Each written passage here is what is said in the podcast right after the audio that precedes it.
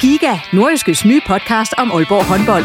Vil du helt tæt på, hvad der sker i Danmarks største håndboldklub? Vi kommer selvfølgelig til at, til at gå all in. Så lyt til Giga, podcasten om Aalborg håndbold. Det går ondt på et hold som Aalborg, når man ikke leverer det, man gerne vil. Der sætter vi hver uge fokus på de vigtigste historier og største profiler. Dejligt at se, at han er den øh, afgørende faktor, som vi ved, han er. Lyt til Giga, der hvor du finder dine podcasts.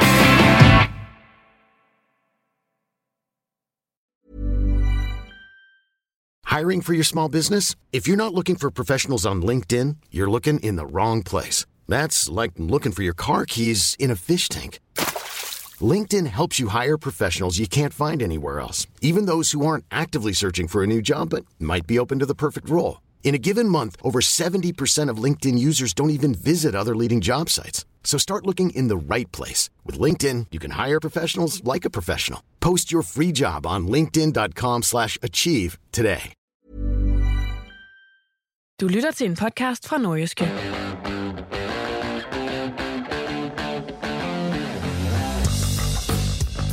OB leverede sæsonens nok dårligste indsats og fik kun 1-1 i hjemmekampen mod Næstved. Men hvad gik galt, det ser vi nærmere på denne gang i reposten, hvor vi også skal se nærmere på Hobro IK's overraskende gode start på sæsonen i første division.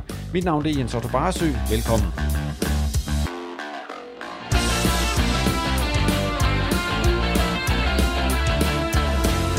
Og med i studiet denne gang er Kasper Ørkild, der er sportsjournalist, og så Martin Thomsen, der er cheftræner hos Hobro IK, og så skal du også høre to interviews fra OB-lejren.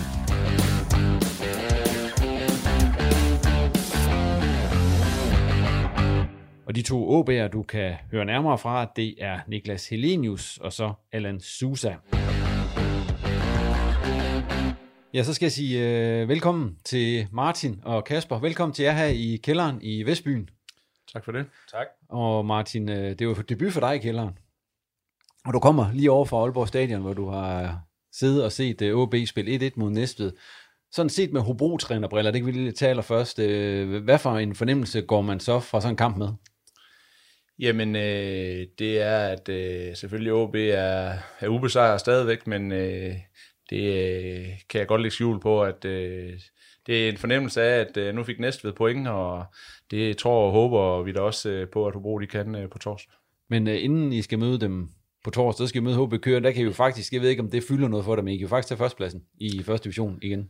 Ja, det, øh, det kan vi, kunne jeg godt se på de øh, fire kampe, der er spillet i dag, og det er fedt. Det er vi øh, store nok til at sige, at øh, det, er vi, det er vi glade over. Øh, vi er ydmyge i Ubro, det har vi været, men vi er også blevet enige om i den her sæson, at vi gerne må ture og drømme en lille smule. Det var også inden vi vandt vores, øh, vores kampe her, så øh, det er fedt. Vi går efter at ligge nummer et efter den runde her. Vi skal snakke lidt mere om jer øh, lidt senere, men Kasper, som sagt, jeg har også sagt velkommen til dig. Hvad for en øh, fornemmelse er du gået fra Aalborg Portland Park med her til aften? Oh, øh, jamen, jeg tror, det som jeg ligesom gik derfra med, det var, øh, det var, om det var en dårlig kamp, jeg spillede i første division indtil videre. Øh, jeg gik lidt oh, det var det vel. Jeg gik og tænkte lidt tilbage. Jeg synes jo heller ikke, de var, de var imponerende i sådan noget Fredericia for eksempel kampen, men, men det, det var det jo. Øh, og så, så tænkte jeg sådan lidt fremadrettet. Øh, kommer de til at få så mange problemer med hold, der står dybt, og, øh, og ser hold i første division, at det lykkes, som Næstved gør rigtig fint i dag, så tror jeg også, der er mange flere, der kan, der kan få den idé og, og bare lukke helt ned for dem på den måde. For OB er jo et godt hold i første division, men det har vi også set i Superligaen før, de har det bare rigtig svært i de her situationer. Så det bliver rigtig spændende at se, om de kommer til at lirke den fri i løbet af sæsonen. Den kamp i aften lignede vel meget noget af det, man har set rigtig mange gange på Aalborg Portland Park i Superligaen. Ja, lige præcis. Øhm, og der er noget i det i forhold til, jeg tænker, det stadion, man kommer til, og det pres, der er, og tilskuer og alt det her, at, at, at det bliver presset lidt i bund, og jeg synes egentlig bare, at Næstved, de, de gjorde dem, de skulle i dag, i forhold til, hvad de har. Øh, de har nogle, øh, de har nogle hurtige spillere op foran, øh, ja, de har endda nogle hurtigere spillere end det, som, som de ikke har med i dag, der havde kunne have gjort en rigtig stor forskel, og det er jo, det er jo måden at spille på for dem, og det tror jeg, der er rigtig mange andre første divisionshold, der vil kunne lykkes med mod OB. Vi kan lige tage det, vi plejer at gøre, nemlig det bedste og det værste i kampen. Du har nok allerede været lidt inde på det, Kasper. Men du kan starte. Hvad var det bedste for dig i den her OB-kamp? Puh, ja. Altså sådan set med OB-briller. Ja. Hvis du er for næstet, så er du ikke, nok ikke i tvivl om, hvad det var.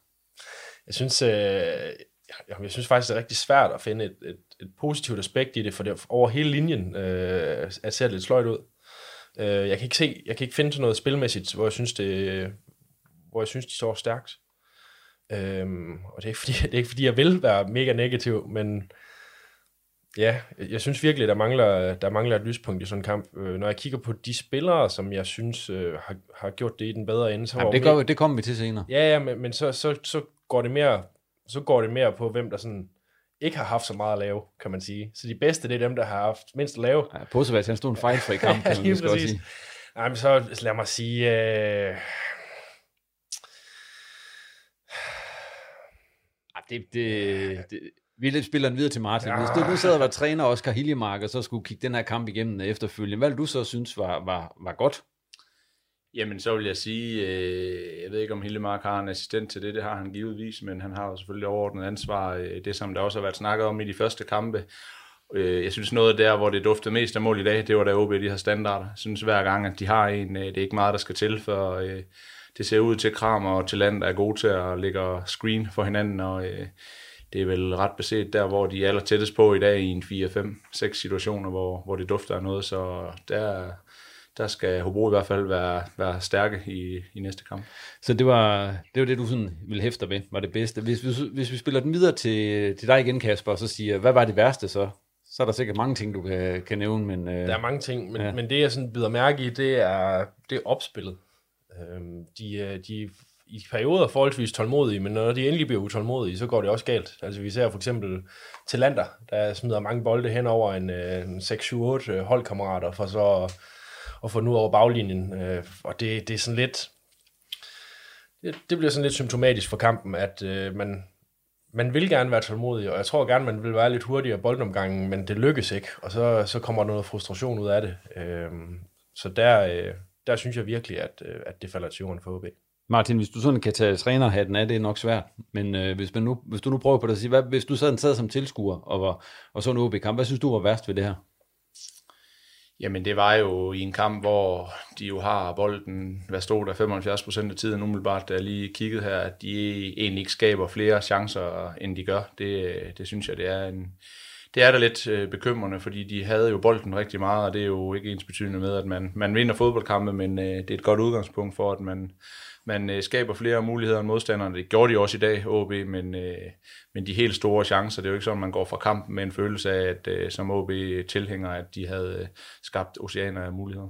Men hvis man ser den første halvleg der, der, der, der tror jeg måske næsten boldbesiddelsen, det var mere end øh, 75-25. Øh, altså, Næstved har en chance, og den scorer de på. Det er ikke også bare typisk, altså når man, når man spiller på den måde der, som OB gør? Altså det er vel bare sådan øh, symptomatisk, at øh, jeg tæller ikke nogen afslutninger ud over den, de scorer på. Nej, og der tror jeg en hele mark er ganske selvfølgelig, der er en halv, efter en halv times tid, forsøger han at ændre lidt ting, bygger og bytter kanteren rundt på et tidspunkt, og lidt små nuancer i spillet, men der langt hen ad vejen, tror jeg egentlig, han er okay tilfreds, kan gå ind og rette nogle ting til, og tror jeg, han egentlig står og siger, at de skal spille hurtigt og sådan noget, øh, men øh, man kan sige, bortset fra den ene chance, de havde, så, øh, så havde de jo ikke noget, og der var de jo i, i god kontrol. OB og Tillander og Kramer havde jo fint styr på, på restforsvaret, så, øh, så er det selvfølgelig ærgerligt, at, øh, at de så score på den mulighed, de har. Ja, for Kasper, hvis man ser på det, så var første halvleg var vel sådan ret beset øh, bedre end anden halvleg, set, set for OB's synspunkt. Ja, men det har også noget at gøre med, som de kommer længere hen i kampforløbet, så begynder man jo at prøve nogle andre ting, og man bliver lidt mere utålmodig. Øh, hvor jeg faktisk havde forventet, at OB de ville lukke den kamp, når du kom hen over de 70-75 minutter. Det er det, vi har set i første division, at det er trods alt der, OB har lidt mere. Det er til sidst i kampene. Øh, men der, der tippede det egentlig lidt mere over til at blive en smule åbent øh, til tider.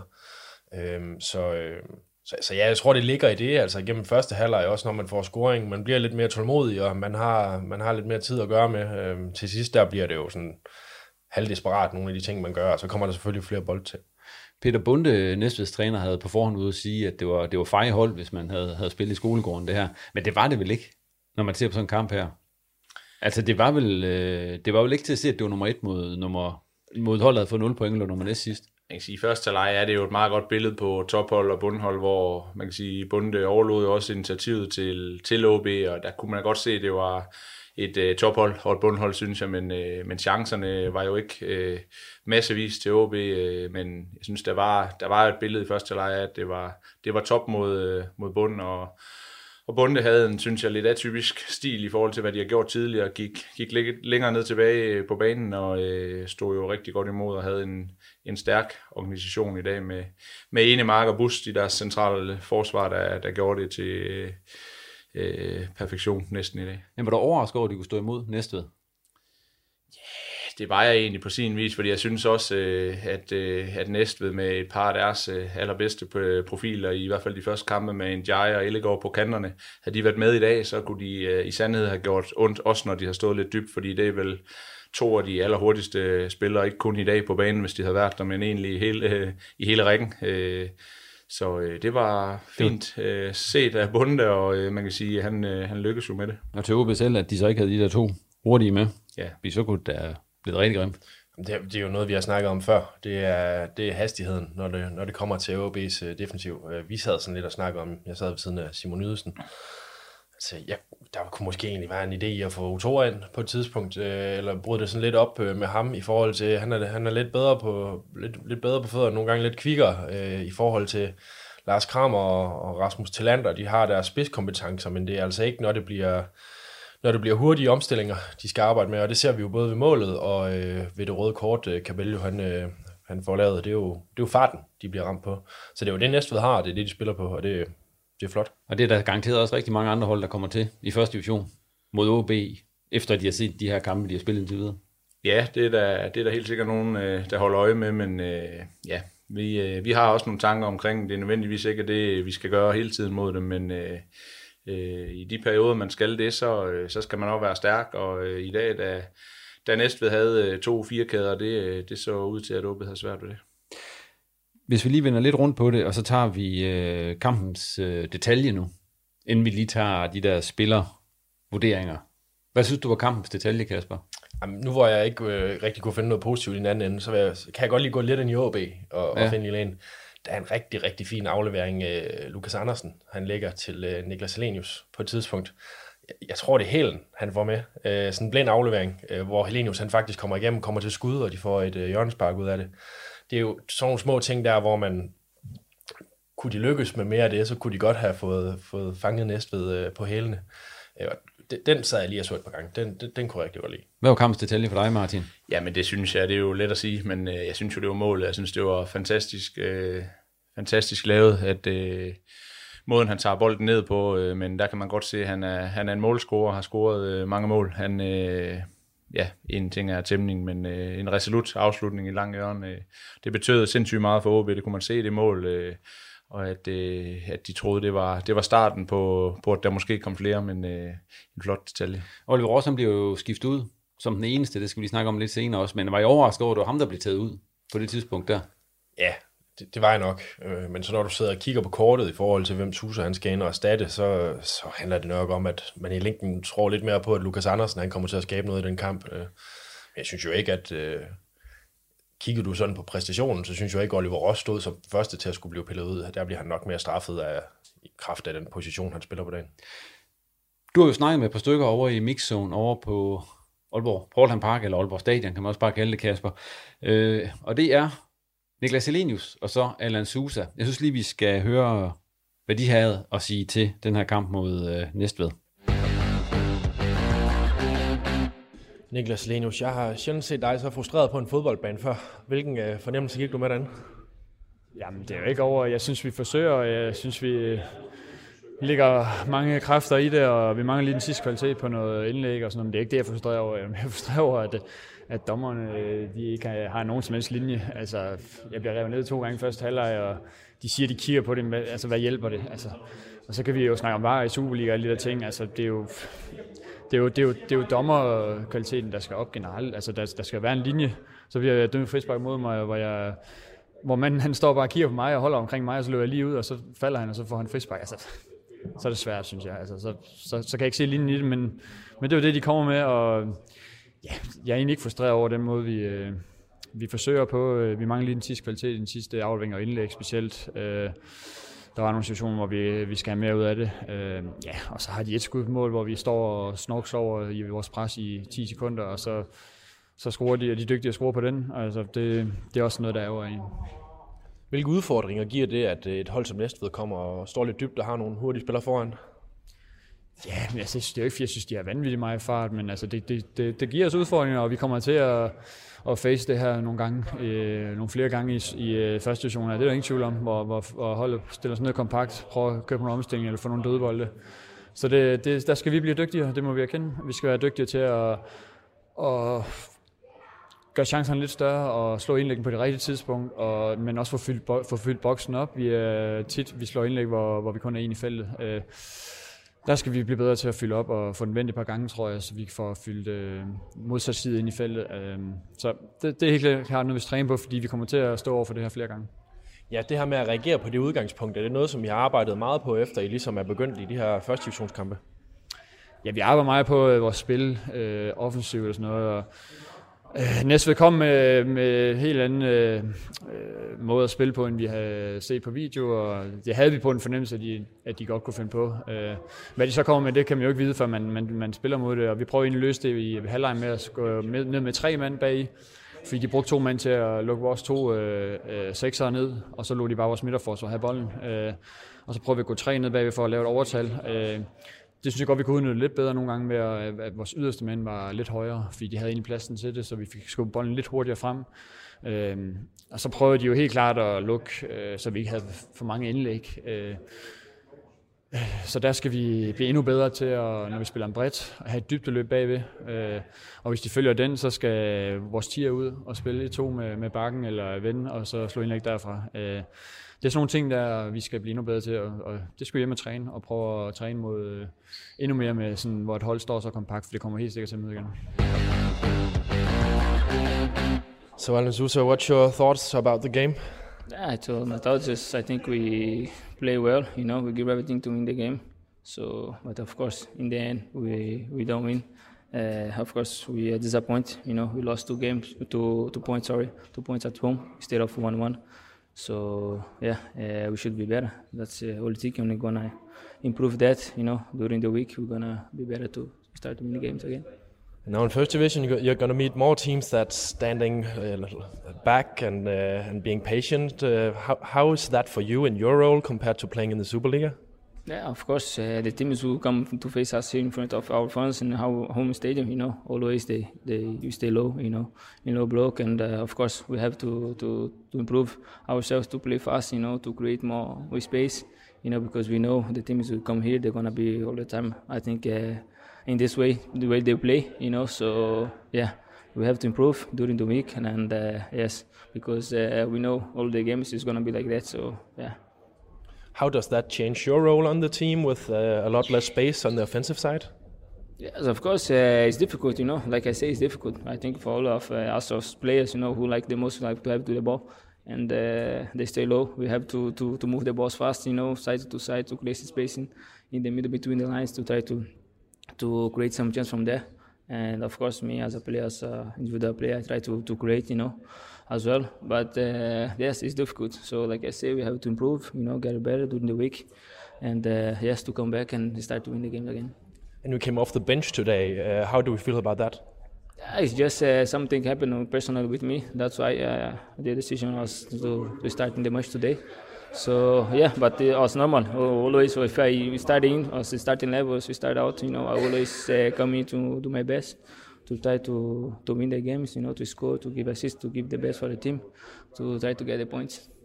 So you were in agreement with uh, coming off the bench? Yeah, yeah, yeah. We have this, so yes, that's not nothing new for me to start the bench.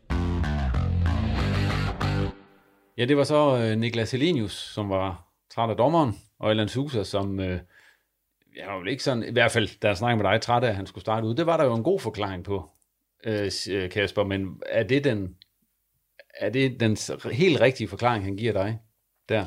Nu er den lidt vag, kan ja. man sige. Øh, du, man får ikke meget at vide der. Øhm, jamen, det er lidt svært at finde hoved og hale i, men der er, der er et eller andet med Susa, og han er ikke helt tilfreds med det hele. Det har man også godt kunne se i nogle af kampene. Han har, han har været en frustreret mand øh, her i, i løbet af den tid, de har været første division. Øh, altså, det bunder, jo, det bunder jo nok dybest set i, i nogle ting internt i klubben, og jeg tænker også, at han har presset, han presser lidt på for, for et klubskifte. Han, øh, han har jo blandt andet været ude og, og snakke om Brøndby-interesse, sådan direkte og så videre. Og nu kan man se Prip, der er på vej til, til Tyrkiet. Øh, det tror jeg også kan indflydelse på, om, øh, om Susa bliver skudt afsted. Og øh, jo flere OB de ligesom får, får sendt afsted, så bliver Susas situationen jo sådan lidt mere essentiel for, for OB. Så jeg tror, at øh, jeg tror, der er noget frustration, der, der har opbygget sig. Og der har været nogle dage i den her uge, hvor han ikke har trænet i hvert fald. Om det har været, om det har haft noget med det at gøre, det ved jeg simpelthen ikke. Men øh, jeg tænker, jeg tænker der, har, der må have været nogle gnidninger der, og, som han har været indforstået med, og de er, de er kommet over, for det, alt andet, det, det ville være underligt. Han, han skulle jo aldrig starte på bænken i forhold til, det, når vi kigger på de seneste super, øh, første divisionskampe. Nej, det giver jo ingen mening, Martin. Hvis man står som træner, og så ser Alan Sousa, han sidder på bænken, så man vel øh, sådan, så synes man vel, det er en hjælp til, øh, til ens eget hold. Det er med sikkerhed en af dem i dag, hvor Bunde og, og company øh, 70 minutter før kampstart, hvor, hvor opstillingen bliver frigivet, at, øh, at man var positivt overrasket over, at, øh, at han var på bænken. Hvis vi så lige tager de her top 3 øh, for, for OB i dag, øh, og så bund 2. Du kan nok godt komme med en top 3, Martin. Bund 2, det er jeg ikke sikker på, at du vil. Men, øh... Nej, jamen, jeg synes jo, at Rosses øh, mål, øh, godt nok havde han et par fejlpasninger, lidt simple, dumme fejl, to-tre gange i første leg, hvor han spiller en lidt stum bold ind til, jeg tror det er Helenius, han ramme nogle gange. Øh, men øh, fantastisk mål, og jeg synes egentlig, han har også et skud, han kommer til i starten af kampen. Og, øh, for at trampe sig igennem. Ja, for at trampe sig stemme igennem på den måde, man har set ham gøre øh, før. Øh, for en afslutning på os. Jeg synes, øh, han godt kunne være sin indsats bekendt, øh, men øh, ja, klart nok, at Sosa, når man har ham på bænken også, øh, i forhold til det, vi lige har talt om, at så skal man jo vælge en af kanterne, og det var så, det var så ham, det gik, det gik ud over, med, hvor man valgte erfaringen øh, sammen med Sosa, som jo er de to, der også har spillet øh, mange minutter sidst. Så synes jeg igen, øh, nu nævnte jeg talenter tidligere i forhold til standarder, men egentlig det makker par, synes jeg egentlig, de rent defensivt øh, løser det fint. Jeg synes, de ser farlige ud. Øh, og igen, på standarder, synes jeg, talenter er, er øh, stærk. Øh, Ja, og så, øh, ja, så ved jeg ikke, hvem jeg skal nævne til sidst. Det, det var en top 2. Ja, det var en top 2. øh, der, der var flere, der synes egentlig også, øh, øh, Kasper Jørgensen ude på bakken kommer, kommer okay med i mange situationer. Øh, at han ikke får i situationen med det røde kort, ser det så også ud, som om han er heldig med at øh, slippe med en advarsel, selvom øh, Niklas godt nok ikke var helt tilfreds med dommeren, så, så tror jeg, de skal være glade i den situation, hvor han giver giver et puff, og det skal han selvfølgelig holde sig for fint til øh, i sådan en situation, hvor det, hvor det koger en lille smule. Vil du give en bund 2? Eller er du selv fri for det? Ja, det, det tænker jeg, øh, jeg øh, springer over. Den lader vi Kasper tage sig, så kan du starte, øh, du kan lige starte med din top 3, hvis du kan, hvis du kan sætte sådan en sammen, og så komme med din bund 2. Det kan nærmest være, at du skulle have en bund 3 i stedet for ja, den her gang. Altså, et tredje mand kunne, uh, kunne godt være svær at finde, men, uh, men uh, Oliver Ross vil også sige, altså målet i sig selv er rigtig fint, og jeg synes jo, jeg synes også, han havde, han havde nogle fine nogle fine aktioner i, igennem første halvleg. Han var i hvert fald ikke en, uh, en blandt de dårligere på holdet der, og så, så tæller det jo op, når man, når man scorer, som han gør. Uh, Susa, uh, fint indhop. Han er den bedste i, i anden halvleg, når han, efter han kommer ind. Og vel også dem, der er tættest på score nærmest. Ja, lige præcis. Ja. Så han, han skaber lidt. Han har den der x-faktor, som, som man gerne vil have. Um, og den tredje er rigtig svært. Altså, det nemme havde været at tage poser væk, men han har jo nærmest ikke noget at lave. Og, altså, han, han tog det, der kom. Ja. Undtagen den, der ja, så gik ja. ind, så det gjorde han jo ikke helt alligevel. Ja, det var jo ikke hans skyld, kan sige. øhm, det er ikke den bedste kamp, han har spillet, men jeg gad egentlig godt fremhæve Melker Vidal. Øhm, jeg synes, han har, nogle, øh, han har et offensivt pres i store dele af kampen, som, som er ret essentielt for OB. I hvert fald, når de mister bolden i Næstveds rækker, så får de den øh, flere gange tilbage, fordi han ligger det her offensivt pres. Og det er jo ikke det, vi har snakket mest om med Vidal. Det er jo typisk været de her øh, lækre ting, og det æstetiske og sådan noget. Men, men så kan jeg lige gribe den her anledning til lige at, at hylde ham for noget af det løbearbejde og det offensive pres der. For det, men der var ikke meget, der lykkedes for ham sådan rent spilmæssigt. Nej, ikke når de var på bolden. Øh, men, men jeg synes, at der er nogle... Øh, der er nogle tendenser i, i de få procenter af kampen, hvor OB ikke er på bolden, der synes jeg, der synes jeg, han gjorde nogle meget vigtige ting. Øhm, men nej, nej, det lykkedes ikke rigtigt på bolden, så, så det bliver en, en, meget lille en, jeg fremhæver der. jeg tænkte efter det første minut, der tænkte man, hold da op, det her det bliver en stor sejr efter det pres, de, altså, der tænkte man, der, der var Vidal var lige ved at komme igennem, og man tænkte, hula da. Og så, ja, det blev så ikke helt det. Din bund, du må godt tage en bund 3 i dag, Kasper. Nu, øh, Hvor er det? Ja. Tak. Ja, det skal da ikke være så svært. Ej, i dag. Jeg, jeg synes, øh, jeg synes Niklas Selenius, øh, han bliver selvfølgelig et offer for sådan en kamp her. Øh, han bliver dækket rigtig godt ind.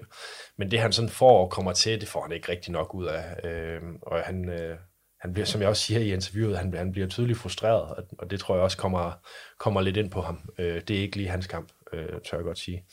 Og så, øh, så Lukas Andersen, øh, der, altså han har de der små ting, som, øh, som man lige bider mærke i, men der er sådan nogle ting som, som dødbolde, altså hvor han rammer først mand øh, et par gange. Øh, det, et par gange? Ja. Det var mere end et par gange. Altså det, det er simpelthen ikke godt nok. Øh, altså det, der kan man så snakke om, øh, øh, hvis jeg skal tage en tredje mand, som, som jeg vil fremhæve, øh, øh, Cabello, så øh, det han så gjorde rigtigt, det var, at han havde vist et eller to øh, fine hjørnspark. Det var de bedste hjørnspark, der var i kampen, hvor Talander han også tæt på at eksekvere på dem, ikke? Men altså, han spiller også en, øh, en middelmodig kamp, Cabello, og så, øh, så ved jeg godt, det er nødvendigt med det røde kort der, men altså, det, det trækker jo også ned i sidste ende. Jeg synes, øh, jeg synes ikke, det var imponerende, det han kørte med, og jeg forstår generelt ikke, der, der må være noget fysisk i det, øh, før jeg synes, det giver mening, at han starter inden, for han har jo ikke rigtig vist sig frem øh, til at starte inden over, over Alman de seneste kampe. Så, øh, så jeg kører Cabello på den sidste. Vil du, hvis du nu er træner for Cabello, efter at han taget det røde kort, vil du give ham hug for det efterfølgende?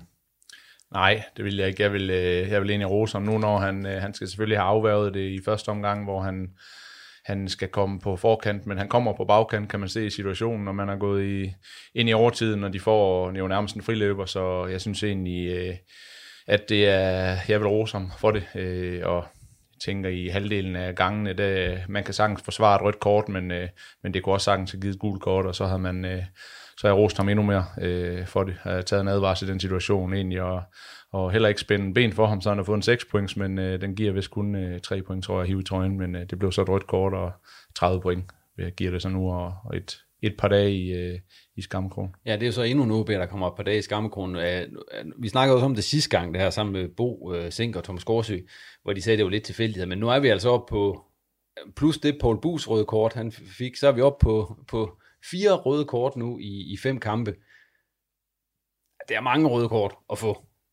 Om man vil, altså, så kan man begynde at snakke om, at øh, Pedro skulle ikke have haft det ene, men alligevel det er vel, altså det er vel lidt bekymrende, at man nærmest i tre ud af fem kampe får smidt en, en spil ud. Det er jo ikke normalt for OB at få så mange røde kort. Altså der kan man jo snakke om, at øh, OB-spillerne burde næsten se sig for voksne til det. De er jo sådan lidt storebror i den her række, og de burde have mere overskud, når det kommer stykket. Øhm, kigger vi på den her kamp, hvor Rasmus Talander han ender med at spille angriber noget af kampen, så er det jo også noget at gøre med, at man mangler Tim Pritja. Altså, du har ikke, du har ikke noget over Niklas Selenius at gøre med. Altså, det eneste, du har fra, fra bænken, der kan ind og gøre noget offensivt, som, som sådan nok fysisk kan gøre det nu, hvor at, uh, Jeppe Pedersen, han, han spillede pokalfodbold uh, og lige er kommet tilbage efter en alvorlig skade, så er det jo Alan Tusa, og det er ham, der kommer ind. Og det har jo også noget at gøre med, med Tim Prisjas øh, rigtig dumme røde kort. Øh, så altså, det kommer, til at, det kommer til at koste noget, nu kan man sige. Jeg tror, altså, jeg tror ikke, vores gode spanske ven der på, på venstrebakken, han har startet ind næste gang alligevel, men altså, så kommer der noget på, øh, så kommer der noget i bredden på det, og, og det kommer til at koste, hvis det, hvis det bliver ved på den her måde. De burde være for gode til det. Det er så et af de steder også, hvor de så er rigeligt godt dækket ind på venstre bak i øjeblikket. Ja, det kan man så sige. Ja. Ja. Så det bliver ikke noget problem. Men hvis vi lige skal, skal se på det videre øh, med hensyn til øh, det der med, at øh, der ikke er noget at sætte ind udefra. Det hænger jo sammen med, at øh, Prip jo ikke spiller i aften, øh, og ikke engang med i truppen. Øh, og det er jo fordi, vi har skrevet, han er på vej til Tyrkiet, til Konjaspor dernede, for angiveligt 2,5 millioner euro. Øh, vi kan lige tage den. Øh, Prip, farvel til ham. Er det, er det fornuftigt i nuværende situation? Ja, man har jo en Jonas Bakis, der, der, ja, der, der triver lidt i kulissen. Det synes jeg, hvis vi kigger sådan, nu, nu er Bakis jo øh, et lille stykke fra at være klar, øh, men hvis vi kigger sådan overordnet på det, øh, så har de jo heller ikke haft brug for, øh, for ligesom den stab af offensivspillere til første division, som man har haft. Altså når du kigger på øh, øh, Lukas Andersen, øh, Bakis, øh, Susa, Prip, øh, Oliver Ross, altså der har været virkelig meget, øh, også Superliga-klasse at, at tage af, så det giver egentlig god mening at og i hvert fald få ryddet op i det. Og, og nu er det jo så, nu er det så Luka Prip, det ser ud til, man kan sige. Hans sidste Superliga-sæson for OB, som det jo nok øh, bliver i den her omgang, det var, det var jo ikke, øh, det var ikke noget, over helt vildt har for men vi har set, øh, hvilket niveau han har. Øh, og jeg er lidt overrasket over, at han ikke har vist mere af det i, i første division. Øh, skal du stå og vælge sådan i forhold til, der er sikkert noget med løn og pris, og jeg ved ikke hvad, men skal du stå og vælge mellem Alan Sousa og Prip, og kan man få den her pris for Prip, så kan jeg godt forstå beslutningen i at sende, sende Prip videre. Der er det Allan Suser, der ligesom øh, står med overhånd der, og så, har, så er du dækket okay ind alligevel. Så, så jeg synes, at det, jeg synes, det er en meget logisk beslutning, når man har muligheden. Hvad tænker du om det er Tyrkiet, Martin, han skal til? konjaspor? Jamen, jeg tænker, det er, det er... Var det godt nok euro, du sagde der? Det var ikke Nej, danske? det var danske. Ja, men jeg tror, du kom til at sige euro Jamen, før. det var, det var en fejl. Så. Ja, det var 2,5 fordi millioner så, så var det kroner. ek- ekstremt godt øh, solgt. Ja. Øh, det er det ikke helt. Nej, nej. Nej. Øh, Det beklager jeg. Men, men når, det, når det nu er sagt, så, øh, så er han jo en... Øh, jeg, jeg vil også vælge Sosa, hvis det var mig, der, der kunne vælge mellem de to, øh, hvis, hvis han kan acceptere, at han, øh, han spiller første division, og det er jo vigtigt at få ham med på den, fordi øh, det, det duer jo ikke, at han spiller, der vil være et andet sted, så, så mangler man bare nogle procenter. Øh, og når det så er sagt, så er de jo ramt af, at Pribæk er med i dag, og Pritja er ude med karantæne. Det er, jo, det er jo noget af det, de har set stærke ud på i de første kampe, hvor de virkelig har, har haft nogen, og, og Prib er jo bare i min verden en, øh, en pointspiller. Godt nok har han ikke øh, toppresseret, men igen ser man jo i, godt nok øh, er det på en billig baggrund i pokalkampen, men når han får sat den venstre fod ind, øh, øh, så, øh, så er han stærk. Øh, godt frispark, han scorer i pokalen, og øh, der sker bare noget, når han kommer på banen. Øh, Han var der så ikke i dag, og, øh, og det var måske derfor, han kunne skifte en enkelt gang. Ja, han skiftede kun en enkelt gang, Martin. Har du i din tid som øh, cheftræner i Hobro, eller Skive, eller hvor det nu har været, øh, har du nogensinde kun skiftet én gang i en kamp?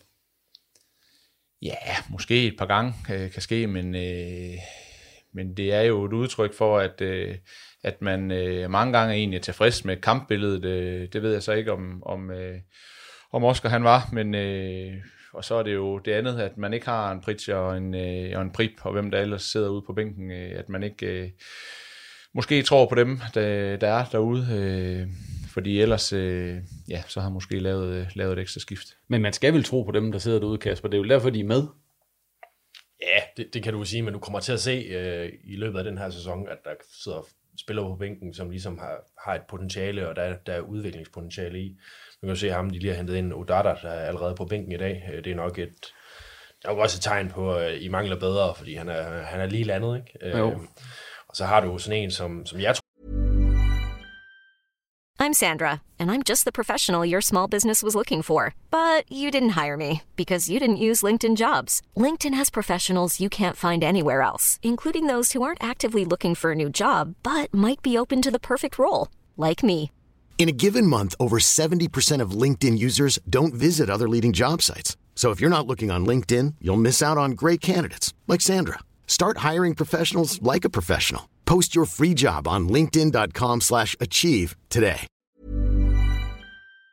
Tror bliver spændende at se lidt til i første division, uh, Mads Bumholdt, men det er jo ikke lige ham, der kommer ind og gør noget offensivt. Øh, så, så, det, så det, jeg tror, det bliver sådan noget med, at du har et par unge spillere, som, som fylder ud, uh, og så igen, Pritja mangler, nu Pripper på vej afsted, kommer Bakis ind øh, og bliver klar igen, så begynder det at se, altså, så, så begynder det at se bedre ud, så kan jeg bedre forstå det. Så det ser tyndt ud i dag, men jeg tror, tanken er, at der måske lige er øh, de her Bakis og, og, og Pritja tilbage på, på bænken, og så resten bliver sådan fyldt ud øh, af dem, som vi måske kan kalde øh, talenter eller udviklingsspillere, ikke i forhold til Otora og Bumholdt. Eller noget. Men det, er, det er jo sådan en bænk, der havde været fint, hvis man havde ført 3-0 i pausen.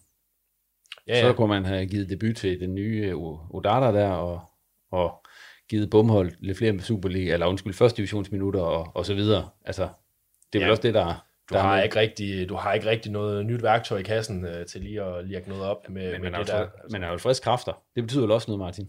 Al- Ja, altså, ja. altså, det gør det, at intensiteten daler øh, på spillerne, det kan man jo se i forhold til højintensitet løb og hvad der ellers er, så det er jo det, er jo det der taler for et af argumenterne også for, for at skifte, og så, så giver dig ret, Kasper, at en, en som Bakis i dag kunne jo, kunne jo have gjort ondt, og han kommer til at gøre en kæmpe forskel, når han kommer tilbage, og nu snakker jeg om pointspillere i går, med, med, øh, eller lige før, med, med Prip, øh, det er Bakis i, i sandhed også. Men Kasper, hvis vi lige bliver ved Hildemark, han vælger ikke at skifte ud, det joker vi lidt med, det havde vi nærmest ikke set siden øh, Bruce Rioch øh, tilbage i, jeg tror det var 2008, i en Champions League-kamp mod Villarreal på OB. Men altså ud over det, øh, synes du Hiljemark, den plan han lægger til sådan en kamp, og den måde han agerer på undervejs, synes du, øh, altså vidner det om øh, overskud, øh, overblik, og de ting, som der ligesom skal være ude for bænken? Nu, det er lidt svært, og sådan, jeg er helt enig i, at der skal, der, der skal gøres mere, end der bliver gjort, men jeg kan heller ikke lige sådan, øh, sige, at han skulle have gjort det her. Så sidder jeg og tænker sådan noget med, at skulle, skulle man have haft Otora ind, og så og fået talenter øh, permanent op på toppen, eller et eller andet sådan helt, øh, også der er vi også tilbage i noget Champions League-tid, øh, hvor B-Champ han kommer op som angriber og sådan noget, ikke? sådan noget helt øh, desperat noget. Men, men jeg kan jo ikke lige se sådan det åbenlyse, udover at, øh, at han har Susør at køre ind, og han kommer også tidligt ind i forhold til, hvornår, hvornår man ellers ville have skiftet ind øh, offensivt. Ikke? Så, så jeg synes ikke der, at der er så meget at sige. Og derudover så har jeg lidt svært ved at, jeg er lidt svært ved at fornemme, hvad der sådan er taktisk funderet i det, der sker, og hvad der er frustration. Øh, jeg for, det har jeg sagt før, jeg forstår ikke de her lange bolde, som de forsøger med fra bagkæden, når du har så mange spillere ind i øh, motorrummet, som du har med, jamen du har du har jo næsten fem, øh, fem centrale midtbandspillere øh, på den måde, der bliver spillet i dag. Ikke? At, at du ligesom sparker bolden over så mange, at om det er sådan instruktioner fra Hiljemark, eller om det bare er frustrationen på banen, det ved jeg ikke. Øh, jeg kunne i hvert fald se, at, øh, at der fra bænken blev signaleret, at de skulle spille i højere tempo hele tiden. Øh, og det er jo så, sådan set også enig Jeg er ikke sikker på, at øh, Hiljemark han er super tilfreds øh, med sådan eksekvering af, hans, øh, af det taktiske. Men, han... men, men igen, hvad, hvad har han at gøre? Altså, han, han har jo ikke lige, han har ikke noget at smide ind, og det er jo også det, er jo det der mangler for, at der ligesom sådan kan komme noget, hvor vi kan sidde og snakke om, hvad han sådan kunne gøre med taktisk snille, ud over hvad han ligesom starter kampen med. Det var så at tage Ross ud. Og det kan vi så snakke om, men det, det er jo ikke enig i, at det var den bedste beslutning. Nej, han var ikke, han var ikke en dårlig spiller. Øh, jeg, jeg ved egentlig ikke, om jeg synes, han skulle have taget hvad, Lukas Andersen ud i stedet. Det er jo det, han har sådan at, at beslutte sig imellem. Der tror jeg, der tror jeg Lukas han ligesom øh, vinder på, på hans erfaring og, og hvad han kan. Øh, og ærgerligt for os. Men igen, det, det, det siger meget om, sådan, hvad han har skyde med, og, og hvad der fungerer på banen. For der var nok andre positioner, hvor man kunne have, kunne have ønsket at få en ny ind på angriberrollen, eller et eller andet. Det har han jo ikke. Er OB for afhængig af dødbolden lige nu? I, de har i hvert fald scoret en del i de første kampe her, det kan man se øh, i forhold til det, vi snakker om før. Synes jeg egentlig, han forsøger at gøre nogle ting. Øh, han er jo meget på øh, efter en halv time eller inden, hvor han hiver dem ud. Der er et par gange i kampen, hvor, hvor Næstved har, har en spiller ned og ændrer lidt i forhold til måden, de bygger spillet op til at starte med, hvor, hvor deres to stopper og gør det meget af deres bak, så, så, så får han helt tydeligt højrehold ned og lidt på bolden øh, som central og kan frigive baksen lidt højere op. Øh, med deres, deres kanter liggende i halvrummet og høje baks, så nogle af, så det forsøger han sådan at sætte op, og bytter også kanteren et par gange i løbet af kampen, så øh, det, det fungerer ikke rigtig lige, øh, og så, så laver de jo efter, at efter 80 minutter, hvor de egentlig også går lidt mere over til den, til den simple, i forhold til at rykke til land op og rykke Kasper Jørgensen en lille smule ned øh, i et lavt udgangspunkt, der ligger nogle bolde, og det, de er jo egentlig lige ved at øh, Gipote, hvor Helenius øh, ved at hætte den på tværs, så så jeg synes jo egentlig med trænerbriller, at øh, en ting er, at han ikke skifter så meget, men øh, der er en 3-4 gange i kampen, hvor det er jo noget af det, øh, ja, at jeg sidder og holder øje med, når nogle, nogle ting, han ændrer og gør, øh, der, der prøver han i hvert fald at gøre noget, øh, synes jeg, når, når man sidder og kigger. Hvis vi lige ser på, hvad der ellers er er sket her i løbet af ugen, så øh, lige efter vi optog øh, i mandag, så kom det jo frem, at øh, Granli, han øh, rykkede til Holland, han var blevet solgt. Det, havde vi, det snakkede vi om der, i den udsendelse også, at det er måske ikke det store tab i øjeblikket. Der er man dækket ind på den position. Ja, jeg synes egentlig, det er meget fint i forhold til... Altså, jeg vil først sige, jeg synes egentlig, at Daniel Granli har gjort det godt i, i OB. Og, øh, ja, han har vel egentlig været en fin, øh, en, en okay inge-signing. Ja, det har det. Ja. Øh, han, har, han, har haft nogle, øh, han har haft noget hård konkurrence på de positioner, hvor han er kommet ind. Øh, lidt ærgerligt for ham, at han så skulle ud og fylde ind på baks og, og så videre, synes jeg egentlig. Men han har, gjort, han har gjort det rigtig fint. Men lige der, der, der er OB godt med. Øh, jeg synes, øh, Otora har vist sig godt frem, når han har fået chancen. Og så har du bare altså, Tillander og Lars Kramer. Øh, jeg ved, der er noget i forhold til, når de skal op og, op og bokse med de her, de her hurtige spillere, det ser vi også i næste kampen, at, at det, er ikke, det er ikke spidskompetencerne. Men selv om OB havde spillet i Superligaen, så havde Talander og Kramer været et øh, særdeles stærkt øh, stopperpar. Og øh, så må vi sige, altså har de, Øh, har de en halvanden stopper derudover, som de jo har i forhold til at få nogen ind, der kan spille andre positioner. Nu så jeg, at øh, uh, Odata, som jeg 100% ser som en, en midtbandspiller i og med at hans kvaliteter ligger sådan i det fremadrettede, men at han kan falde ind og så spille en midtstopper, hvis det går helt galt det er jo egentlig, det er jo egentlig meget fint, så, så jeg synes, de er dækket godt ind, selvom Granli han, han kommer afsted, og jeg, jeg synes egentlig, at man godt kan undre ham et skifte, for han, for han har gjort det fint i OB. Ja, nu øh, Granli røg så afsted. Prip er på vej ud af døren, har vi snakket om. Øh, men der er så også kommet nogen ind, og vi har nævnt her Richard Odata et par gange, kenyanske landsholdsspiller, som er defensiv midtbane og kan også spille forsvar. Og så en øh, Eugene Amankwa, som er fra Ghana, en øh, udviklingsspiller.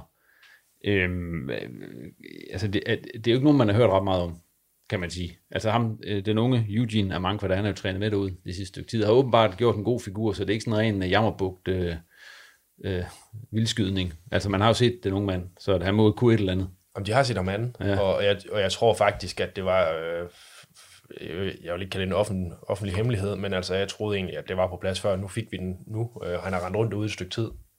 Men igen, hvornår, hvornår offentliggør du det i forhold til, at OB skriver med, en, hvad der reelt er en akademispiller lige nu, ikke? Øh, jeg synes jo, det er, jeg tror, det bliver noget, OB kommer til at gøre mere af det her med at supplere med, med, med sådan spillere fra, fra andre nationer. Nu, har, nu er det et par afrikanere, det tror jeg også, de kommer til at gøre i lagene på akademiet, uden det bliver sådan øh, et hav af spillere, der kommer ind. Så tror jeg lige, man, man spæder et par stykker til. Og det er, jeg synes egentlig, meget fint. Øh, du kan få dem ind og, og få, dem, få dem lidt mere ind i sådan et spilsystem og kultur igen, igennem de her ungdomshold. Øh, Øh, man kunne se for eksempel øh, Lukas Balvis, der startede som ungdomsspiller i OB. Øh, altså de, det kan være et godt udgangspunkt til at komme op og, og vise sig frem. Så jeg synes, det er spændende, men altså, jeg tror ikke, at det er fordi, man skal, man skal sætte sådan kæmpe stor håb i Eugene Mankva, fordi nok kan han se, se ud til at have, have potentiale, men, men vi ved jo ikke, hvordan det ender. Der, der er altid mange faktorer, når man kommer til et andet land. Men hvad med Odata så? Skal Kasper lige hoste her. Ja, ja undskyld. Ja. Øh, jeg er lidt skeptisk øh, i forhold til, at han ikke, øh, han ikke rigtig har spillet i Philadelphia. Øh, jeg synes jo, han ser, han ser meget spændende ud, når du sidder og ser YouTube-videoer, men det er der jo mange spillere, der er.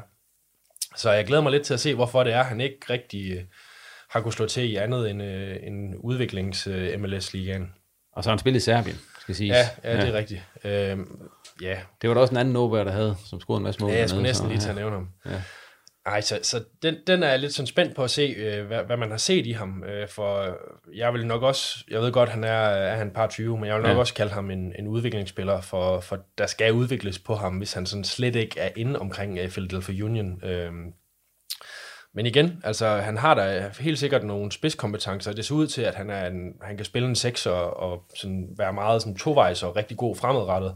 Det synes jeg er rigtig spændende i forhold til, at kigger du på dansk fodbold, så er det den slags 6'er, man gerne vil have. Men altså, han må mangle noget et eller andet sted, siden han, han ikke er kommet videre end det, han er, og så er det jo spændende, at Moby, de kan, de kan udløse det potentiale. Det, det kunne jeg godt have min reservation omkring.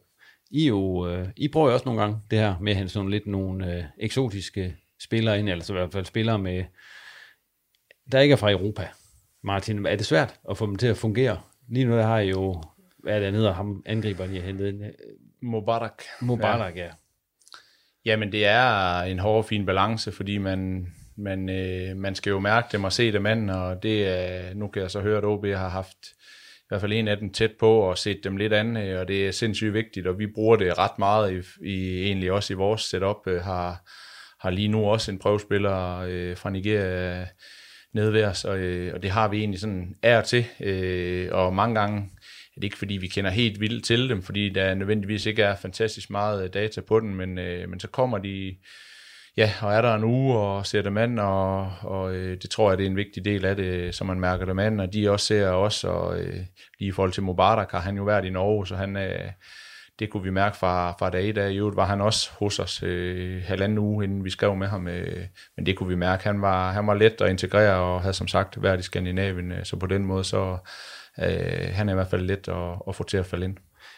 Det kommer, altså Odata har jo også været i Europa i, i forskellige klubber, men, men den unge der, er Mankva. Eugene Mankva. Ja, dem har I vel også prøvet, nogle af dem, der kommer direkte fra Afrika og skal, skal køres ind omkring det. Han kommer jo direkte fra Ghana, ham her. Og det er svært. Det er ja. der slet ingen tvivl om. Øh, nu har vi nok alle sammen set de tre afsnit, der har været om Bosings øh, gamle tropper deroppe, og og det fortæller det jo meget godt, hvad for nogle udfordringer, der kan være ved det. De dumper ned nogle gange, øh, og det har vi jo også oplevet øh, i forhold til de netværker, at øh, så, har de, så har de glemt øh, kufferten, øh, øh, hører man ofte i hvert fald, og der kan man da godt tænke, har de nu haft en kuffert med, fordi det er ikke sikkert, de har haft et par fodboldstøvler før de, øh, de øh, skal integreres, og, og det er jo den investering, man skal lave, i hvert fald hvor, hvor vi er i Hobro, at øh, det er investeringen værd, hvis lige pludselig juvelen dumper ned og er det så ikke en juvel, jamen så, så har man øh, haft ham til et par, par dages prøvetræning, og, og så var det det. Man kan sige, øh, nu snakker man meget hurtigt jammerbugt i forhold til den her, det her skrækscenarie, der Jeg synes jo, jeg synes jo, Hobro er et godt eksempel på, på måden at gøre det på, i forhold til, jeg tror det er vigtigt især at, at tro på spillerne og give dem tid øh, til at udvikle sig. Kommer der sådan et hav af spillere ind, så skal de jo præstere med det samme. Og så er det jo, henter du, øh, henter du 8 ind, så er det jo ikke, fordi du tror på alle 8, vel? Øh, men der synes jeg også sådan en case som, som Don Dietzson i, i Hobro, øh, han, har brugt, øh, han har brugt rigtig meget tid i klubben og tid i Danmark, før han faktisk fandt sig til rette. Og det synes jeg bare er et rigtig fint eksempel øh, på, at man ligesom, at man plukker et par stykker og får dem ind i en, øh, i en kultur, i en klub, der sådan, der har en, en god øh, dansk base, som har spilforståelse i det, det er i. Øh, kan de komme ind under det, så er det jo en, helt, så en helt anden snak, end at vi begynder at snakke øh, jammerbugt og alt det her. Og der, der håber tror jeg, at OB også har blik for det her med, altså kan du, kan du, kan du smide et par, et par interessante spillere ind i, i ungdomsrækken u 17 og u 19. Og, og det er jo så, så planen også med Mankva, at han skal spille u 19. Lige præcis, ja. og, og så, så er Udata ligesom kommet ind og, og, ligger, og ligger lige i udkanten af førsteholdstruppen lige nu. Ikke? Øh, så, så jeg synes jo egentlig, at gør man det med måde, så, så tror jeg, det, det kan være utrolig interessant. Og der så vi i hvert fald, at, at Don Dieter, nu har jeg snakket med ham et par gange, og, og han er virkelig han er virkelig bokset i Hobro, og han, øh, han, er, han er modnet rigtig meget. Øh, så, så det er jo sådan en, det er jo sådan en case, hvor det virkelig fungerer. Og Sabi også, kan man også nævne i den øh, sammenhæng, at vi også får en, lidt, en lille smule økonomisk kompensation, fordi vi har været med til at uddanne ham i hans unge år. Øh, så det er jo også et eksempel på det. Jeg har egentlig skrevet i programmet, at vi skulle snakke lidt om OB's øh, halvårsregnskab, men øh, vi kan gøre det kort. Øh, det går lige så dårligt, som øh, man havde forventet, og forventningerne til årets resultat, det ligger stadigvæk på et minus mellem 35 og 45 millioner. Jamen det er jo sådan, det er. Øh, når, ja. når, når en klub af den størrelse med de spillerlønninger rykker ned, øh, så det tror jeg, det tror jeg ikke, der er nogen, der overrasker over øh, nogen steder. Det handler jo for OB om at, om at komme hurtigst muligt igennem den her sæson, og så, øh, og så spare så meget på det, som man kan. Og det er jo det, man er i gang med, med alle de her spillere, man er kommet med. Og, og, ja, lige præcis. Man har, man, man har jo indset, at man, øh, man ikke behøver sådan øh, fuld ammunition i forhold til, hvad man har haft for, for at komme igennem. Så, så nu handler det jo ligesom at, om at mindske det, det her minus, som det unægteligt bliver stor minus. Vi skal også lige rundt om pokalturneringen, inden vi går over og snakker om jer, sådan mere specifikt Martin, øh, fordi der er der jo i hvert fald to nordiske hold, der er videre, øh, OB og så Hobro. Og øh, OB vandt jo 8-0 ned over 1 UI. Det havde, øh, nu var Simon Ydelsen dernede, han fortalte mig lidt om udtalen. Og, og det, det var, var og, det var forkert, det jeg sagde. Ja, ja det var det. Øh, det, det og det, jeg tør næsten ikke selv give et bud, men, øh, men, men, men det, er, det, det er slet ikke sådan noget, vi har været ude i egen og en og sådan noget. Det er, jeg tror, det er noget øh, hal, halvtysk, sønderjysk. Øh. Egen? Eller? Ja, det tror jeg. Kan, er, er du med på den? Kan du, kender du Nej, den? Nej, heller ikke. Bare Nej, det ved vi. Nej. Jeg, tror, vi, jeg, tror, jeg tror, vi er fra den forkerte del af landet ja, for, men, at kunne, for at kunne gøre men, det. Men OB vandt 8-0 i hvert fald, og det var ligesom forventet.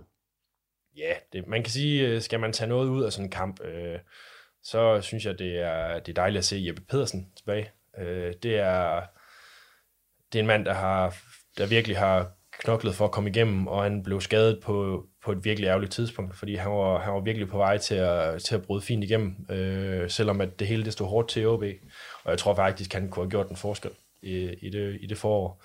Øh, jeg synes, han, øh, han, har, han har gjort det rigtig fint, øh, selvom han ligesom har været i udkanten af truppen, har været ude og skulle, øh, skulle lejes ud og bevise sig, så han på det her tidspunkt valgt at blive, og det så ud til, at han var begyndt at komme ind omkring truppen, men han fik den her forfærdelige skade. Så nu glæder jeg mig til at se ham øh, komme tilbage, for jeg tror, han har, jeg tror, han har fået hår på brystet efter den her omgang. I vandt jo 3-0, Martin. Og før nævnte, altså hvad tog I med fra den kamp? Jamen det er jo at holde, holde alle skarpe i truppen. Øh, der var nogle, nogle få spillere, der, der spillede fuld tid af dem, der så også spillede i turneringen. Øh, men, øh, men ellers er det en god kærkommende mulighed for, vi har jo ikke noget reservehold nede hos os, selvom vi arrangerer lidt kampe en gang imellem. Men få, få folk til at føle sig en del af holdet, og dem, der ikke har spillet så meget, det er, det er guld værd, det skal man, man slet ikke undervurdere. Ja, så var der nogen, der Mubarak, der fik jo blandt andet scoret. Ja, lige præcis, og, og Mo, der også har været ude med et lidt halvdumt rødt kort, kan vi godt sige, scoret to mål, og Mubarak også øh, et mål i anden halvleg, og vi kunne have scoret temmelig mange flere mål, men øh, vi lukkede af og, og vandt 3-0, og det var, det var super fint. Og man kan sige, øh, mens OB jo så skal møde VAI, Danmarks hold for Aarhus i næste runde, så har I jo været knap så heldig med lodtrækningen. Ja, det troede vi jo til at starte med, fordi ja. Øh, det var Kolding IF, men ja. så viste det sig jo så, at det var Kolding Boldklub, som Kolding spiller Boldklub. i Jyllandsserien, så vi var faktisk heldige. Nå, I var heldige. Øh, så, øh, I troede også, det var Kolding Vi troede, det var Kolding IF ja. øh, til at starte med, øh, men øh, så fandt vi, øh, det var Nå, faktisk Lars Justesen, der, gav, der gjorde os opmærksom på det, at vi sad midt i middagsmaden, at, øh, at det var en gammel Kolding-spiller, Rune Nautrup, der vist nok spiller der, så lidt, lidt gamle Esbjerg Kolding-drenge, der, der spiller der, så øh, den... Øh, skal vi absolut ikke undervurdere sådan en kamp, men det er jo, der skal vi selvfølgelig gå en runde videre. Så det er faktisk endnu, på papiret endnu lettere end OB's øh, modstander? Ja, det, øh, det må vi sige. Ja. Hvor, hvor, hvor, hvor højt vægt er egentlig den pokalturnering nede i Hobro i den her sæson? Bliver det sådan en turnering, hvor I øh, generelt skal, skal lufte truppen, så at sige? Ja, det er det jo generelt, men omvendt sidste kamp øh, valgte jeg også at stå med, med Fischer frem for vores, vores anden målmand William, fordi der er noget, nogle relationer, der en Zuma, der heller ikke havde spillet så meget, og, og Marius, der også er, er tæt på spilletid, som, som gør det godt. Øh, så der er nogle relationer, man også skal dyrke, og så vurderer man jo hele tiden i forhold til spilletid, øh, hvem man, øh, man vægter. Øh, vi spiller for at komme øh, så langt som overhovedet muligt, og trække en, en øh, rigtig sjov modstander, ligesom vi, vi trak FCK sidste sæson. Det, det er nogle fede aftener, man kan få, og giver sindssygt meget til en, til en klub og en ung trup, og komme ud og, og få nogle ja, fede oplevelser. Det, det er det, vi jagter. Og noget af, det også, noget af det, I også jagter, Martin, det er jo så førstepladsen i næste runde. Eller her, faktisk her på søndag, hvor I møder HB Køge. Men øh, I har spillet fire kampe, I har vundet de tre. Det var der ikke mange, der sådan lige havde spået på forhånd, at Hobro skulle, skulle, skulle spille om førstepladsen her i, i, i femte runde. Hvad er din forklaring på den her gode start, I har haft? Jamen, jeg synes, der, der er flere ting i det. Hvis man skal vælge et, et enkelt ord, så vil det måske være, være øh, kontinuitet øh, i forhold til, øh, jamen, til flere ting, men, men øh, spillestilen sidder øh, skarpt. Øh, så har vi valgt, at, og, eller der har været et, et par naturlige udskiftninger øh, i vores målmand, der er skiftet Fischer og kommet ind, som der er blevet talt rigtig, rigtig meget om. Øh, har, har valgt at, at arbejde med nogle ting, besluttede jeg egentlig ret hurtigt øh, i allerede slutningen af sidste sæson, at, øh, at der kunne ligge et skifte og, og vente her. Både, det var der flere årsager til, både de, de, det personale, jeg har til rådighed, men, øh, men også øh, for at få, få skabt noget ny energi ind i gruppen. Øh, det, øh, det er fedt at stå og arbejde og, og i en stærk organisation, og det kan give noget, øh, men det kan så sandelig også give noget, og lige pludselig ture og gå ud og sige, at man, man faktisk er god til, til andet, end at stå, øh, stå og arbejde hårdt for hinanden. Det er vi stadigvæk gode til, og det er en kæmpe del af vores DNA. Øh, men der er rigtig mange gode boldspillere, unge boldspillere, som vil frem i verden, som, øh, som ikke øh, kommer til at have Hobro som deres, øh, deres sidste destination, fordi der, der er stort talent. Øh, og det, det var noget af den screening, jeg sådan lavede i truppen, at øh, det var nu, at vi skulle tage et step i forhold til at, til at lægge noget på bolden, og det, det har vi jo det har vi jo gjort øh, godt øh, allerede i træningskampen, så man, så man tegninger til det helt nede bagfra med, med Fischer, men også mange af de andre spillere, som også var med sidste år. Øh, det er samme øh, system, vi spiller, øh, og nu er det nogle, nogle små nuancer, vi har, vi har valgt at dykke ned i, og det er vi jo lykkes med øh, godt i, ja, nu har vi spillet tre kampe, synes jeg, vi har vi har fortjent at vinde ud af de fire, vi har spillet, øh, at vi så vinder i Hillerød, som vi måske ikke har fortjent, og, og så taber øh, mod Vendsyssel, det var vi rigtig øh, ærgerlige over, men, øh, men øh, tre ud af fire øh, sejre, det er vi selvfølgelig rigtig glade for. Nu vender sådan en kamp mod HB Køge, altså hvad bliver det for noget for jer? Fordi altså, kan, altså hvordan, hvad er nøglen til det? Jamen det er, det er et stærkt hold, vi selvfølgelig skal have lukket ned med deres, øh, deres profiler, og så skal vi, så skal vi ture og gå ud og, og sige, at vi, øh, hvis vi leverer det, vi gjorde mod Vendsyssel med bolden, øh, så, øh, så er der rigtig store muligheder for, for at gøre det godt og, og få en sejr derovre fra. Øh, der er vi også et sted nu, hvor, hvor vi godt kan kan, kan smide, øh, vi, er stadigvæk ydmyge, men øh, vi skal ture og gå over og sige, at vi, øh, vi vil gerne være favoritter i sådan en kamp mod, mod et hold, der, der har gået en stor udskiftning i møde, og for lyden går også på, at Mike, Mike Jensen også er ude til, til den her kamp. Det er nogle unge øh, spillere, der også har fået en fin start, et par, par fine sejre. Øh, nu fik de en, en stor losing sidste gang til, til B93, og så kan man sige, var det godt eller skidt for os? Øh, det kunne også være, at øh, de skulle have, have fået den mod os, men øh, nu må vi så gå efter, at de får den to kampe i træk. Altså noget af det, der har, jeg kan huske, vi har snakket meget om i posten, det var de der store problemer, som Hobro har haft med at score mål. Ja, det er som om, nu scorede I godt nok ikke sidste gang mod Vendsyssel, men øh, det, det, er jo blevet, øh, altså det er jo helt anderledes nu. Altså, der, der er nogle flere mål i, i det Hobro-hold her, end, end, end man tidligere har set. Altså, er det noget, hvordan har I gået ind og arbejdet med det sådan helt specifikt? Jamen det startede egentlig allerede sidste sæson, og så var det også noget af den del, øh, jeg kiggede på, hvor jeg vidste godt, at Dietzen og højst sandsynligt Håb var væk fra, så det var vores to bedste mand-mand-spillere frem af banen. Øh, øh, dem havde vi umiddelbart ikke i, øh, i truppen, der kunne, der kunne sætte en mand på den måde, så, så der var brug for, at vi, vi er bedre til nogle andre ting, og der er der rigtig, rigtig mange gode spillere, der, der er rigtig gode i, i vores possession-spil og i relationsspillet, øh, og det er noget af det, vi, de parametre, vi gør det rigtig godt på, og også senest mod, mod Vendsyssel øh, skabte store udfordringer for, for Henrik og, og hans tropper, øh, fordi vi var gode med bolden, øh, så øh, ja, det er, det er en af nøglerne til, at øh, vi starter godt. Når man er spiller, der gør det godt, så er der selvfølgelig også andre, der får øje på dem. Øh, og der er et transfervindue, der stadigvæk er åben. Lukker her om et øh, par uger. Altså, hvor, hvor mange, hvor, ja, hvad for en fornemmelse har du i maven i forhold til det Fordi du vil gerne bare, du vil gerne bare beholde det, du har lige nu. Sådan er det vel for træneren, mens Lars Justesen, han sidder og tænker på, der kan være penge ja. her. Jamen, jeg vil allerhelst uh, håbe, at, at der kommer noget regnvejr, så den her høsttid, ham og brormand, de er i gang med lige i øjeblikket, at den kan tage 14 dage mere, så telefonen ligger inde i, uh, ind i øh, gårdhuset eller et eller andet øh, ude på Damgården. Øh, men, øh, men det ved jeg jo godt, at øh, det sker måske ikke, men omvendt tror jeg også, at det har givet energi til, til klubben og alle omgivelser. Man også står i en vurdering nu her og, og skal vurdere, øh, jamen øh, nu er vi startet godt ud, og kan vi, øh, kan vi få en sejr mod Køge, så, så ligger der også noget, noget potentiale i, at både den unge trup gør det godt, der er noget med en markedsværdi, der kan være endnu større, måske om et halvt eller et helt år, hvis man skulle klemme sig med i, i en top 6, øh, som vi selvfølgelig går og drømmer om. Det er ikke nogen hemmelighed. Øh, og så, så har vi jo set med, med, hvad hedder det, Helsingør og nogle af de spillere, eller den, nogle af de klubber, hvor så, så bliver spilleren solgt for, for en tand mere, øh, og øh, nogle tv-penge er der også, der spiller ind. Så, så det er klart, jeg håber på, at, øh, at Lars han øh, lukker ned for telefonen, og at øh, jeg har de spillere her om 14 dage, og, og ryger der en enkelt, så, så løser vi også det. Men tror du på, at du har de spillere her?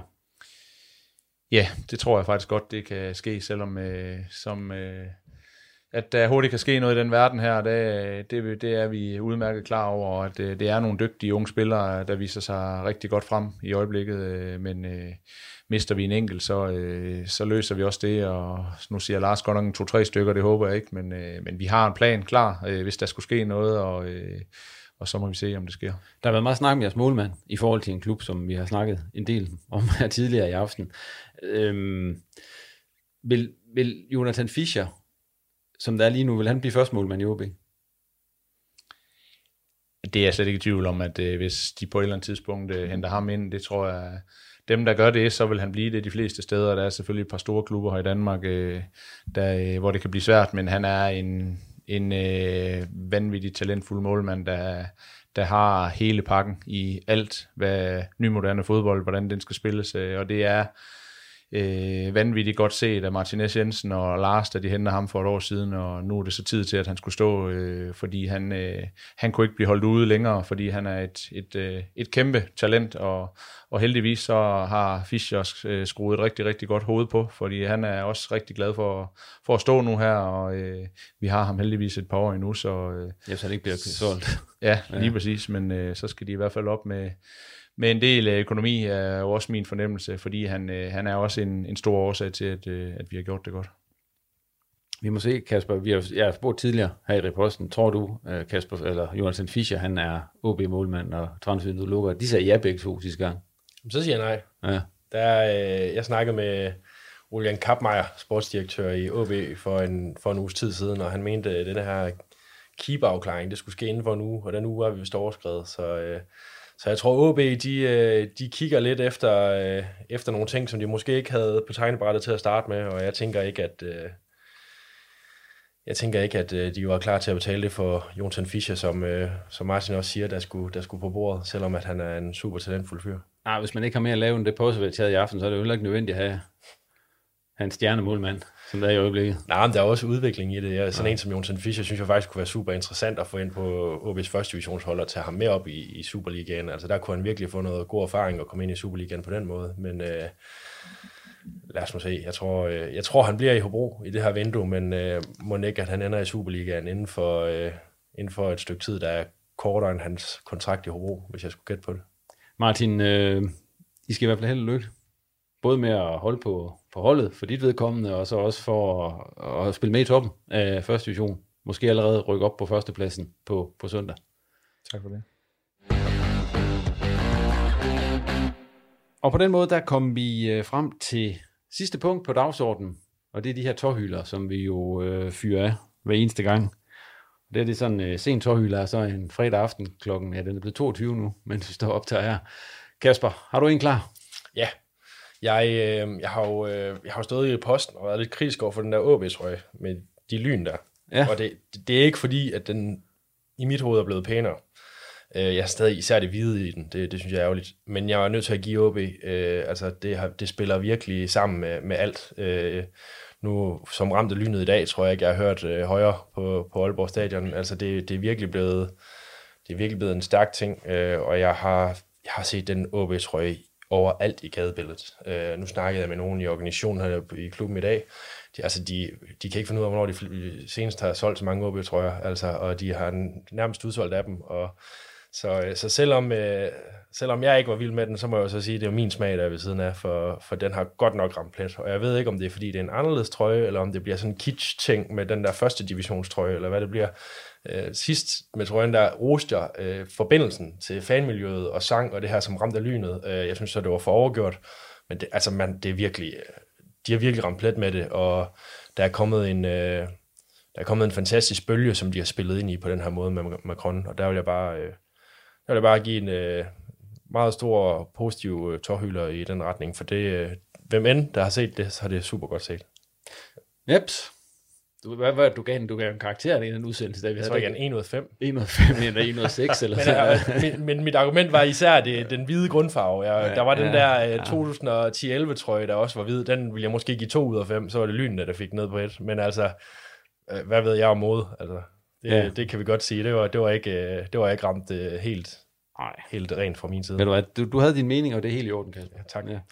Martin, har du en tårhylder med? Jamen, jeg synes også, det var, det var magisk, den måde, de starter kampen på, og det virkede jo nærmest som om Næstved, de, øh, de stod og, og kiggede op på, øh, på tribunen der, og kiggede, øh, ja, eller hørte efter, hvad, hvad foregår der lige her, det, er det sådan, det fungerer her, fordi det var en, en syg start på kampen. Jamen, jeg har egentlig øh, en, ikke en nordjysk tårhylder, men en positiv en af slagsen, fordi ja, jeg er egentlig et positivt menneske, så det er en positiv en, og det er faktisk Viborg. Jeg synes, jeg vil, øh, vi har vores egen Frederik Elkær, han øh, har faktisk boet sammen med Anton Guy, øh, så han skal til at, til at øh, forhåbentlig øh, blive ved med at træne lige så godt, som han har gjort. Han er en af de spillere, der har været i en positiv udvikling, og, og ham og Anton har jeg kunne fornemme, at de har haft et rigtig godt makkerpar. Øh, vildt, at Viborg de er nået dertil nu. Øh, den rejse, de startede for et par år siden, øh, ender ud i, at de kan sælge ham for er det 30 millioner, der er nævnt, eller et eller andet. Øh, en, en lille dreng fra Aarhus som har taget Superligaen med storm, at de er nået dertil, hvor, hvor de kan sælge spillere i den kaliber. De har jo allerede solgt nogle spillere, men, øh, men øh, nu bliver det jo toppet med, med Guy, og så håber jeg jo bare, at, øh, at Elka han kan blive ved med at være i den positive udvikling, og at, øh, at han måske bliver den næste. Måske ikke helt øh, stor, lige så stort beløb, men øh, flot af Viborg. Og det var alt, hvad vi havde i reposten denne gang. Tak til Martin og Kasper, fordi de kiggede forbi kælderen i Aalborgs Vestby, og til dig for at lytte med. Husk, at øh, hvis du ikke allerede gør det, så tag lige at abonnere på Riposten i din foretrukne podcast-app, og tag også lige at følge os på Twitter og Facebook. Her er vi altid åbne for ris, ros og kommentarer til programmet. Riposten er tilbage igen faktisk allerede på torsdag, når HB og Hobro har spillet lokalslag på genhør.